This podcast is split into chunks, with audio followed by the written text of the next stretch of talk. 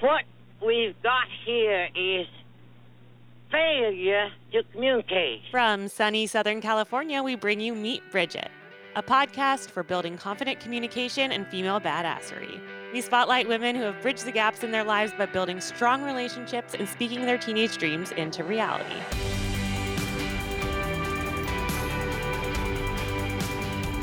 Welcome back to Meet Bridget. I'm so grateful that you're here with me. For those of you who are new to the show, I'm Asha Gabriel, the CEO of Bridget, and together with our COO, Kashia Rosenberg, I lead a confidence and communication platform for teen girls called Bridget. Bridget's an Irish name meaning strong woman, and you may have noticed that neither of us are actually named Bridget, but our name comes from the belief that there's a strong, articulate, and confident woman in each and every one of us.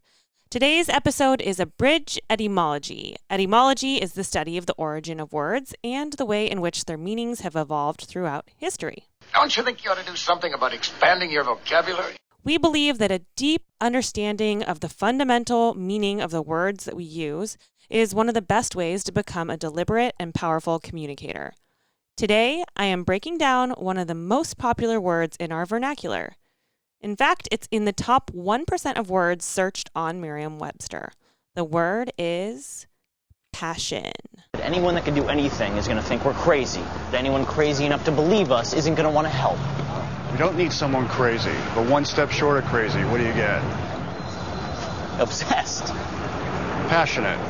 Passion is a great example of a word whose original meaning seems quite removed from its common usage in today's context. The root of passion is the Latin pati, P A T I, meaning to suffer. Also, more broadly, to allow, permit, undergo, or endure. Pati evolved into late Latins and early French's passio, so P A S S I O, might be pronouncing that a little bit wrong, but finally it evolved into Middle English's passion. The first recorded use of the word passion was in the 13th century and was in the context of that meaning to suffer. More specifically, it was referring to the sufferings of Christ between the night of the Last Supper and his death. This meaning of the passion is commonly capitalized. The last time you heard someone tell you to follow your passion for your career, I doubt you took it to mean follow suffering, huh? And I can tell you for sure that when my husband Andrew eats passion fruit, which is weirdly his favorite fruit, he looks like he is anything but suffering. But as we follow the path of the etymology of passion, more connections appear, I promise. And actually, in case you were wondering why it is called passion fruit, you'd think it was named for the aphrodisiacal, aphrodisiacal, aphrodisiacal, whatever, qualities of the fruit that originated in Brazil. But no, devout Christian mis- missionaries in Brazil in the late 1500s gave the passion fruit its name after seeing what they interpreted to be symbols of Christ's passion in the fruit's shape and design. Okay, so a second Merriam Webster definition of passion is the state or capacity of being acted on by external agents or forces. Francis Bacon illustrates this meaning with the effects of my very favorite beverage. Quote unquote, of all things known to mortals, wine is the most powerful and effectual for exciting and inflaming the passions of mankind, being common fuel to all. End quote. That's by Francis Bacon. Yeah. In a sense, this expands the meaning from to suffer to a meaning that more broadly refers to feeling. We endure all sorts of things through feeling them. This is a good moment to connect the word passion to a different word, which shares the same pati root, patient. First used in the 14th century to be patient means you are bearing pains or trials calmly, without complaint. A patient person is steadfast despite opposition. You can also be a patient, an individual under or awaiting medical care. Maybe the passive patient is patiently waiting to be acted upon by a skilled doctor. See the connections? Okay, let's get back to our main word passion. Maybe I'm getting a little too passionate in this bridge etymology. Gentlemen, gentlemen, this isn't. Really, Dr. McCoy, you must learn to govern your passions. They will be your undoing.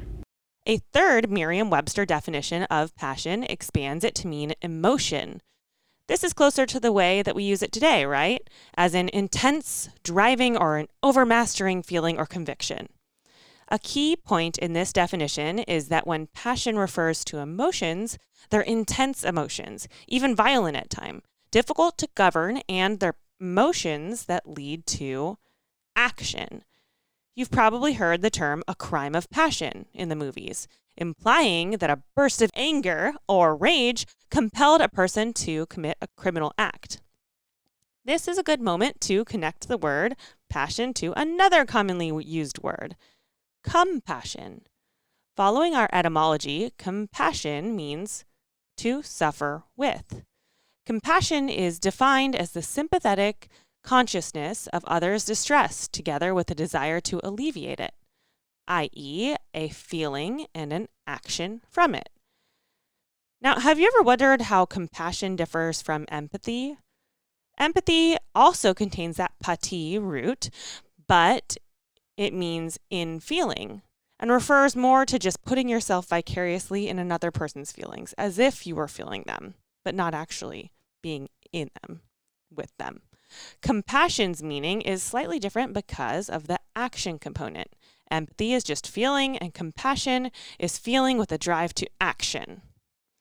A final Merriam Webster definition states that passion means love ardent affection, desire, or deep interest, devotion to a person, activity, object, or concept. How could I help loving you? You who have all the passion for life that I lack. Now, this is the meaning that you're probably used to hearing passion in love or love making, passionate pursuit of a hobby, interest, or career. The way I see this meaning connected to the original meaning to suffer is that the passion you have for something is worth suffering for. The next time someone asks you what you're passionate about in a job interview or a date, maybe, maybe you'll stop and think about what gives you feelings that drive you to real action. What are you willing to suffer for? I'll end this one with a clip from Drake's song, Passion Fruit.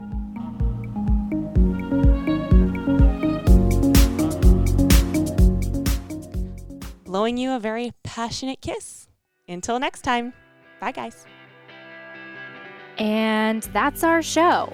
If you liked what you heard today, please like, subscribe to, follow, and share Meet Bridget with your circle. The best way to help our work here is to rate and review our podcast. We're listening and constantly working to build something helpful for you. Catch you next time. No matter what anybody tells you, words and ideas can change the world.